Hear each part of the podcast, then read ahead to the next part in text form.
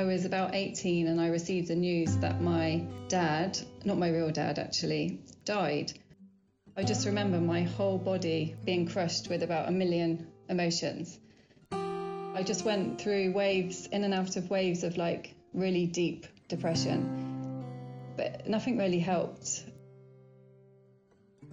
Because he wasn't my real dad, I felt that I didn't deserve to feel those feelings of grief.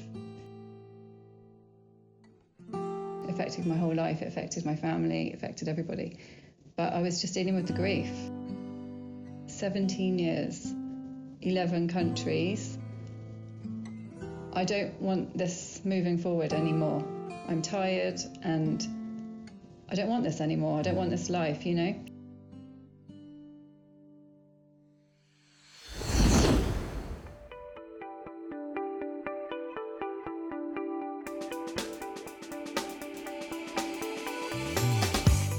Hi and welcome to Let's Listen with Ciarán McBreen. My name's Andrew Ward and I'm here with Ciarán tonight. How are you, Ciarán? I'm good, Andrew, thank you. And we've got a, a very powerful show today, haven't we, with Jasmine Navarro. She talks about grief that she suffered and the onset of depression following the death of her estranged stepfather. But this is this goes on for years, doesn't it? Yeah, it's quite disturbing, Andrew. You know, she she at 18, she clearly didn't have the toolkit, the support mechanism, you know, around her to support her through this. Um, you know, she used the word depression many times, and, and you could see it in her eyes how, you know, how, how, how angry she was about this. And the term depression can be very loosely used, you know, but um, it's something that we need to take extremely serious. And there was also a lot of, you know, she was self-critical, massively Mm, self-critical. Yeah, massively, wasn't it? You know, so it's, um, it's something we need to look out for in people, you know, when they're critical of themselves and just giving themselves a hard time. And, you know, I say it in the show today that we can be so kind to, to many people, but we need to remember to be kind to ourselves. And that's one of the most important things we've learned from these shows is the importance of talking. You have to talk to somebody. Anybody who you can, anybody you trust, do talk. And with that, this is Jasmine Navarro. Jasmine, how are you? Hi, Ciarán. I'm fine, thanks. How are you? Jasmine, thanks so much for coming on today. Um, Jasmine, please tell us what is your why? What brings you here? I would like to tell my story. I feel like, you know, it's been a long journey and I've done a lot of work on myself. And I feel like maybe sharing my story could somehow benefit others who have gone through similar, you know, situations. And I just feel like it's time to share my story. It's time. Fantastic. So let's go, Jasmine. Tell us your story.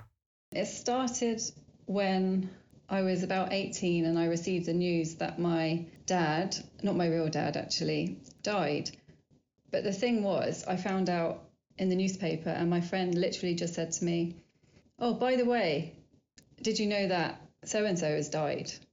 I just remember my whole body, my whole being, everything just like being crushed by a ton of bricks or I mean I still haven't worked out what that was all of those feelings. It was just being crushed with about a million emotions.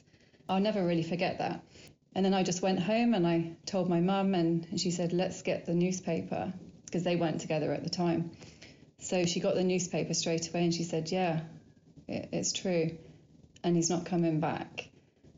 I just didn't really know what to do. It was just like so final and that's the end and my mum said maybe he committed suicide because he was so unhappy.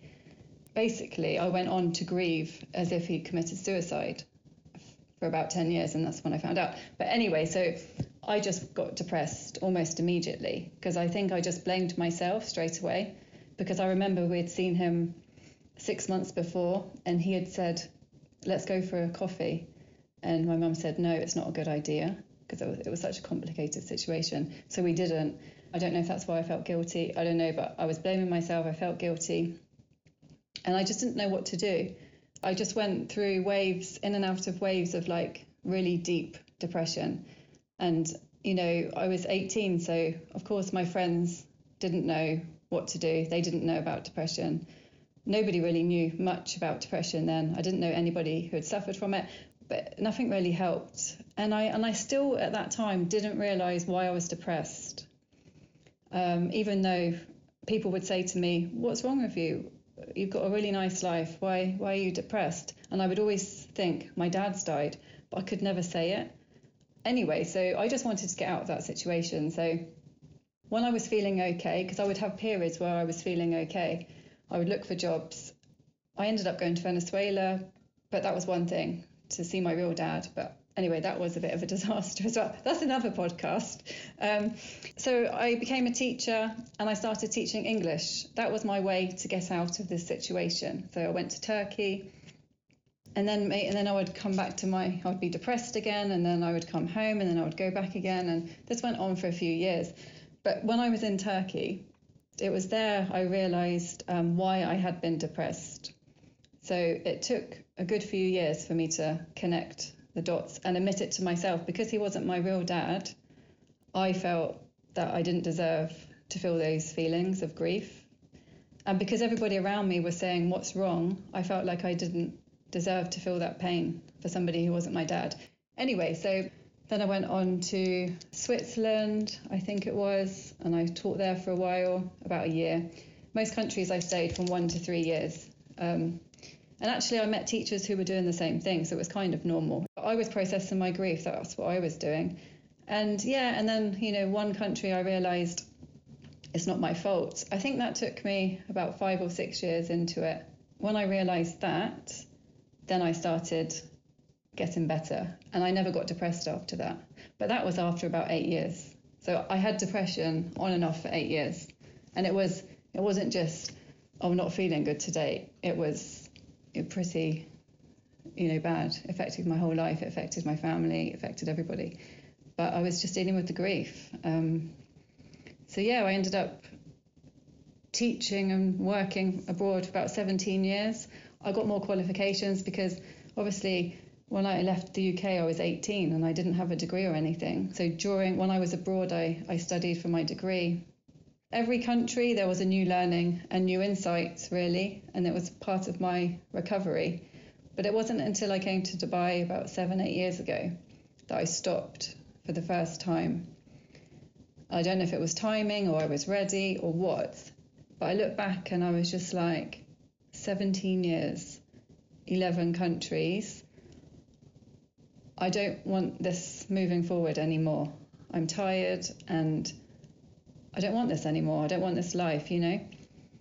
But I was like, what on earth am I going to do? You know, I've been teaching for so long, and um, I kind of put it out to the universe, guide me, and um, and I kept meeting coactive coaches. So I thought, oh, this is a sign, because I must have met about five or something. I was like, this is a sign. So I thought, I'll be coached, and then I can figure out what I want to do with my life. That might help me.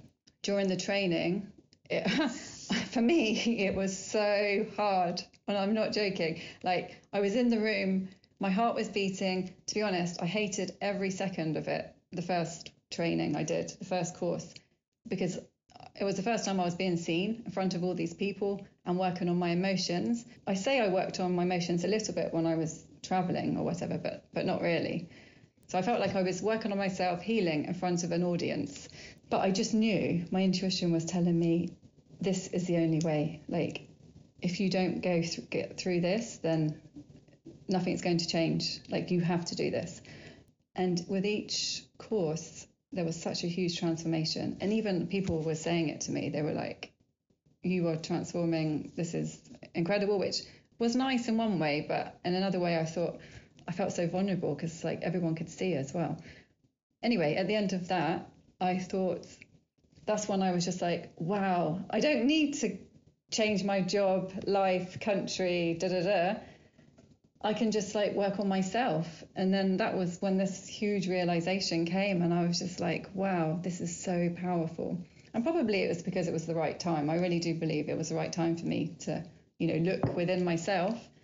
Um, so I thought this is what I want to do help others. Like, what's more important than this? So I got certified. And then I was coaching adults and I still do coach adults, but then I thought, you know what? When I was a teenager, if I had have had some of these tools and techniques to process emotions and all of the other things we learn with coaching, my life would have been easier because when I was 18, I didn't have one single tool. Okay, apart from my intuition, I do believe I was very intuitive, and that's what helped me. So I started coaching teenagers, and then I created one workshop to teach key tools and techniques.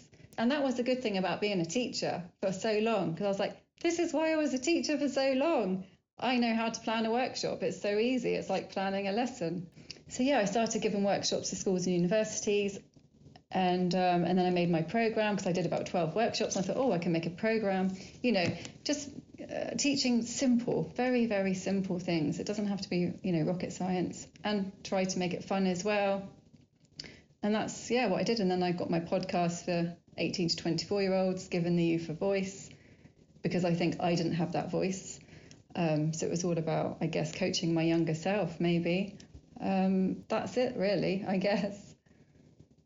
Thank you so much, Jasmine, and, and, and it's great to see such a fantastic transformation take place. So well done to you. Jasmine, let me take you back to the word depression. For those people who don't know much about it, how would you describe it? Uh, how would I describe it? Um, I don't know, dark, black, um, just completely losing your whole self identity, like just feeling like nothing, absolutely nothing. You know, people would talk to me and I had nothing to say, like no, no voice, like no voice, and they'd say, "Come on, like what's no nothing, like pure sadness, pure nothing, nothingness, absolute nothingness. It was like my whole personality had completely gone, and I just was existing. Um, I couldn't do anything. I mean, it was. I remember I couldn't even tidy my room. Like that was just way too much. I couldn't. I couldn't. You know, it was. I think, and you know, I guess it was kind of self-destructive. I remember going to the doctors. I had an amazing doctor. I'm so grateful to him because he never put me on medication because he, he was like, You're doing this to yourself. You know, you are on the path to self destruction. And I and I hated myself. And that's what I would say. I hate myself, you know. But I couldn't figure out why or, you know, it was just this whole doom and gloom of hate. Um, I would be okay. I would have periods of being okay, but then it would come back. But it's like like I said before, it only went away for good when I really realized it wasn't my fault. Because then when I realized it wasn't my fault, I stopped hating myself and I realized I deserved to feel okay. But that took a long time. this blame, this self destruction, and, and you taking, taking this all on your shoulders, Jasmine. You know, I hate using the word why in any conversation, but I feel I feel in your defense I want to say why did you feel that this was all your fault? I have no idea. It was just automatic. It was just like when I got the news, it was just like my body went into utter shock, pure utter shock. It was like shock, trauma on another level. I mean, like I've been shocked before, but this was just like my whole body, everything stopped at that moment. Like everything stopped. And then it's like my brain looking back now, it felt, felt like my brain changed, everything changed in that moment. How I thought, it was such a massive um, physical feeling and mental feeling, which I don't ever want to experience again. Um, but actually, even now, I get scared about things because I'm like, anything can happen at any time because we know that life is like that, isn't it? We don't know what's going to happen tomorrow. But I think I have it quite a bit because of that shock, because it was such a shock. Um, maybe because I was young, I don't know, or the way I was told, or because I was so close to him. What role does your mum play in this, Jasmine? I think we found it hard. My mum found it hard to talk to me about things like emotions and things like that. Um, and I think looking back now, she was going through her own grief. She just couldn't talk about things, full stop. So we didn't ever really talk about emotions. I mean, she did her best and she was she's amazing, but I think she had her own things going on. So I think it was hard for her to be emotionally available. She didn't know. She didn't know how to be emotionally available and emotionally present for me. She just didn't know. She wasn't taught it. And that's another reason why I want to support parents as well, because it's like if you're not taught these things, tools and techniques, you can't just suddenly know, can you? Nobody taught my mum, so she didn't know. So she couldn't really be there for me. But looking back, I think, would it have made a big difference? I don't know. Because it was all coming from me. This pain, you know, it's my pain. But it affected my mum and it affected my brother as well. Tell me about the relationship with your brother at this time. He must have been about 13. I just remember it affected his school. He was at school and the teachers spoke to my mum and said, Is there anything going on at home? Because he's changed, his behaviour's changed. And I just remember feeling, it just made me feel more guilty. That was the thing. I just, whatever happened, I just felt more guilty because I was in that frame of mind of blame and guilt so anything that happened, I twisted it and blamed myself. You know, so whatever happened, it was my fault. You know, so uh, it was just my mindset I was in and the words I was saying to myself. But yeah, it affected him. Of course, it affected my mum. She was so worried about me. And I think if somebody's suffering in your family, everyone will feel it, you know yeah, it, it, was a really awful time to be honest. Like, and, and, like eight years, it went on for eight years. So it was a long time because it was basically 18 to I was 26. So it's like, you know, and I know people talk about how your 20s and your teens are the best time of your life or something, and I'm like, uh, no, definitely not, definitely not. But but now I somehow feel kind of grateful for that in a weird way because now I'm just like, wow, learning all of that at such a young age, I think has really given me a lot of um, resilience, and I can I see life in a different way. It's really interesting that you say that, Jasmine, because I've written down here in capital letters resilience. You know, you've clearly demonstrated lots of it in your life.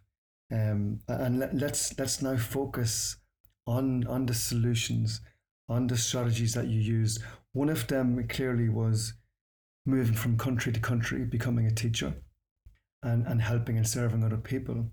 Um, did you feel that for you that this was a, a way of escaping the problem?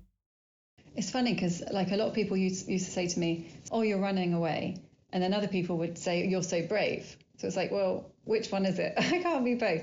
But I don't know if I was running away. I don't think I was. Like, because number one, you can't actually run away from yourself. So, you know, that's totally impossible. I think I was putting myself in a better situation so I could manage each step of my grief recovery at a time. If I'd have stayed in that place, which was quite dysfunctional, nobody's fault, but it was because we weren't talking about anything health. You know, we weren't staying where I was wasn't helping. That was for sure. So I knew I had to get out of that situation, and that was my best way to do it. I had to get a job. I couldn't just have some time off. So for, for me, I think I definitely did the best I could have done, and I don't know if it. I don't see it as running away. I see it as um, putting myself in a different situation so I could cope. And that alone, Jasmine, is a fantastic coaching skill because you're reframing the situation, you're changing your perspective. You know, tell me, Jasmine, tell me what other strategies worked for you or have been working since for you? Listening to your intuition, I think, and I definitely think with coaching, I've really worked on that even more because I think that's what helped me listening to my intuition because my head was just completely full with so much stuff. So that helped me then, and I think it's helping me now as well. And I think if you can tap into your body, really listen to your body, it has simple answers, and um, and you can be more in tune with yourself. So building the connection with yourself, and I think the more like you process your emotions, especially me with the, the grief and all of that, I'm just becoming closer to myself and yeah, listening to myself. and and of course and then you become more conscious of what you're saying to yourself. So i'm very conscious of the words i say to myself now. You know god the thing the way i spoke to myself during that time was just horrendous. And i still had quite a lot of negative self-talk after that. I was generally quite negative towards myself. That was kind of normal. But it was only since coaching that i completely changed that done a 360 on that it's like no, this is time to be nice. like that, yeah. So words. I really like that um, that example, Jasmine, because we, we can be so kind to many people, but maybe not so kind to ourselves. And if we if we all put ourselves first sometimes, sometimes I encourage, well, not sometimes at all, many times I encourage people to be selfish you know, we live in a world where being selfish is, is a negative thing, and it doesn't have to be a negative thing because if we can look after number one, then we can help other people. 100% agree. 100%. Jasmine, you you do some work with teenagers, and if the 18 year old Jasmine came to you seeking your support and help, what would you do and what would you like to say to her? It's such a powerful question, and I, I just because when I think about when I was 18, I felt so like as if nothing could help me. You know, nobody could help me, nothing could help. Whatever anyone said, did. Um, I I didn't give up. I nearly gave up. Um, so what would have helped me? Um, it's really hard because I think I felt like I guess it probably wouldn't been coming from somebody else. It would have been from me. It didn't matter what anyone said, so it would have been for me to realize way before that it wasn't my fault. Yeah, I can't think of what if anyone would have said anything yeah, I don't think it would have helped. If we if we dig into your coaching training, which which clearly you've identified as as being helpful towards your transformation, was there any particular skills and strategies that you learned there that you could apply when you were 18? That's a good question. I guess maybe somebody holding that space for me and and and really helping me be conscious of what I was feeling because I think I was completely traumatized. So probably therapy would have helped actually. Um, maybe I don't know if coaching would have been enough then. I don't know, but I think for someone to sort of name my feelings for me, like sit with me and say, you know, what are you actually feeling? I don't think anybody asked me that question ever. They just said, What's wrong with you? or something. But maybe if somebody said, You know, can you try and draw it or name it or explain? Maybe that would have helped because, I, and I feel like that's in coaching, you know, we do that, you know, name the feeling, describe the feeling, process of feeling. I think that could have helped because it was all emotions. I was just drowning in all of these emotions. There was just so many. So I think maybe that, that could have helped. So it sounds to me, Jasmine, that maybe separating the feelings from the body is, is the key tool here. Would that be correct? Our emotions are absolutely everything. I really believe that. And we don't talk about them enough. And, and we are, it's all about our, everything is about our emotions, isn't it? When you think about it. So did, would you say that when you were 18, 18 to 26, was it? That you just kept it all inside, it, it bottled up inside you? I think so, yeah. Because I was feeling them, of course. I felt them. But I think I just probably avoided them, distracted myself, got busy, just put them down. It's like, oh no, don't want to be feeling that. But I did it all so, you know, subconsciously. But I felt them. I was feeling them the whole time. It's horrendous it's that negative spiral that we can easily fall into for many aspects of our life our you know our mental health our physical health diet you know everything and we need to be very conscious and we need to be very aware of what's going on and what impact that can have on the next and the next and the next, you know. So so Jasmine, I'm gonna flip it now a bit to um before we go to, to today. What's happening with you today? Yeah, so today I'm um, I feel like I'm at peace uh, today at least. Who knows what tomorrow is going to bring? So I'm really trying to live in the present, and because um, that's all we have, I think. And you know, I'm I'm happy because I'm supporting parents, um, and I'm working with teenagers. You know, helping them as well, just teaching them basic tools and techniques. And yeah, I'm very happy doing that. And I'm just appreciating the simple things in life, you know, being healthy, um, having my family, simple things, you know. I and I think that's what all of this has taught me. It's just the simple. Actually, my mum taught me this as well because, you know, she's very, you know, she believes in all of that. You know, simple things, being in the garden, you know, planting tomatoes, you know, things like this. And I think, yeah, the simple things are the most important things. And how how are things now with mum and your brother? Yeah, I mean, you know, I just spent six months in the UK, so I think mine and my mum's relationship is much better now. It's probably the best it's ever been, actually. You know, we don't talk about everything, but we talk about a lot more. So and I've realised everybody's on their own journey. I'm not going to force my mum, you need to open up, you need to do this. It's like, that's her journey, and I respect that. She knows what's best for her. I know what's best for me, and my brother as well.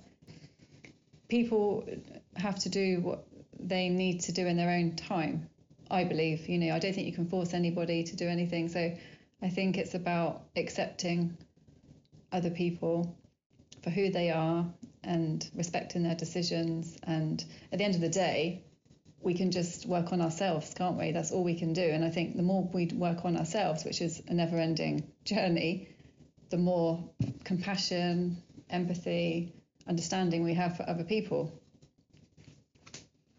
And just on that, Jasmine, and this, this seems to be for me what, what happened to you from from from listening is that you, you worked on yourself. You know, um, when you were younger, maybe maybe you had in your head that that some it's somebody else will have to fix this and, and your body was closed to that. But once you started this this work within your coaching and therapy or whatever it was, you know, once you started working on you, knowing what's important to you, being more self-aware, then you started to see some changes. Definitely, 100%. Yeah, that's exactly it. The awareness is the first step. So, what's next, Jasmine?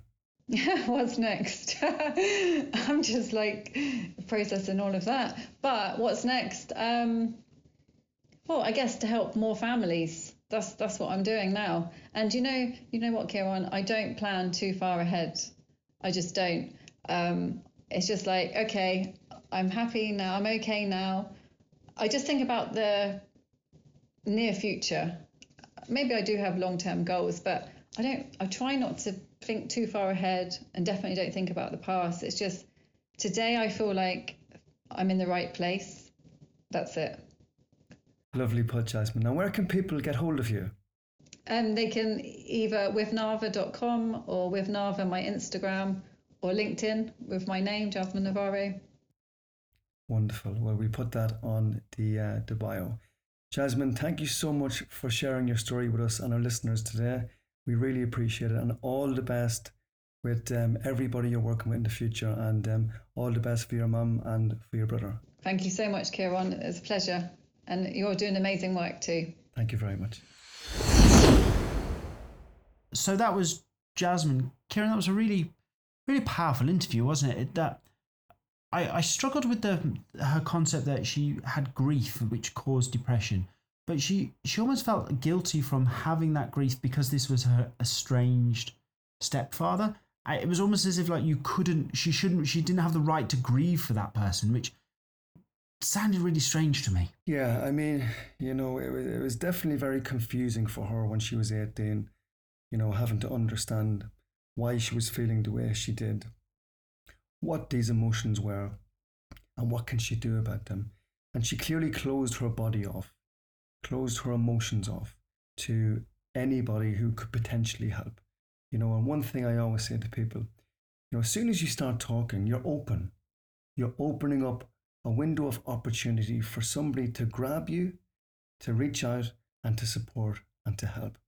But if you're going to be closed, then you're really restricting yourself from moving forward. I couldn't agree more. And I think the phrase that really, I'm paraphrasing what she said here, but the phrase that really got me was when she said, you know, and I've heard this from people, when you're talking in your own head, and somebody else I've heard say this is, you wouldn't talk to anybody else the way that you talk to yourself and what goes through your own mind. You know, if you said, if you spoke, if I spoke the way that I do in my own head to some of my friends, they would no longer be my friends. I wouldn't have a job. You know, it's it's crazy the way that we talk about talk in our own mind, and and don't find a release for that. It is, and we all do it. You know, we're all extremely self-critical. I'm very self-critical.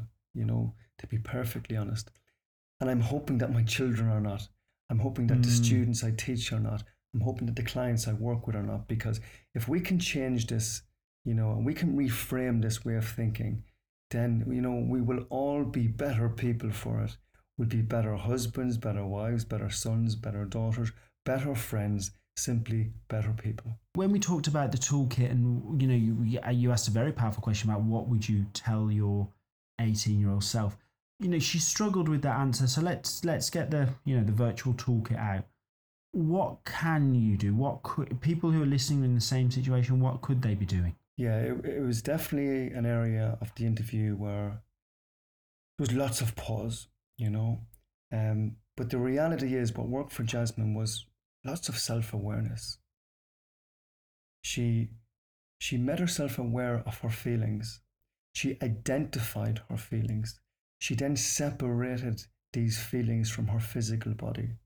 We do something in coaching where we, we you know, you, you literally take this, I call it the saboteur, you know, I call it the space invader, we've got different types of our personality, but a negative part of our personality within us. We need to break this part of our personality down. We need to separate it from us. We need to look at it in the eye I need to say, not today, my friend. Mm. Because the stronger part of my personality, which I refer to as the wise wizard, is going to dominate you. And, you know, uh, one thing I, I do with clients, especially younger clients, to really enjoy this, is we literally kick this space invader off the cliff so they can visually see the separation. You're not in me anymore. You don't have control over me anymore. I'm in charge. And that's what Jasmine done. She took charge. She took charge of her feelings, her body, and now she's reaping the, the rewards for that. Well, big thanks to Jasmine for coming onto the show. It's all we always appreciate, I guess, coming up and opening up so so much on these, uh, and we hope that it has, um, you know, these lessons can be useful to our to our audience and, and those people who are listening. Um, of course, you can link, we'll put the links to Jasmine uh, in the show. But until next time, Ciarán, I will see you anon. Thanks so much, Andrew. Appreciate it.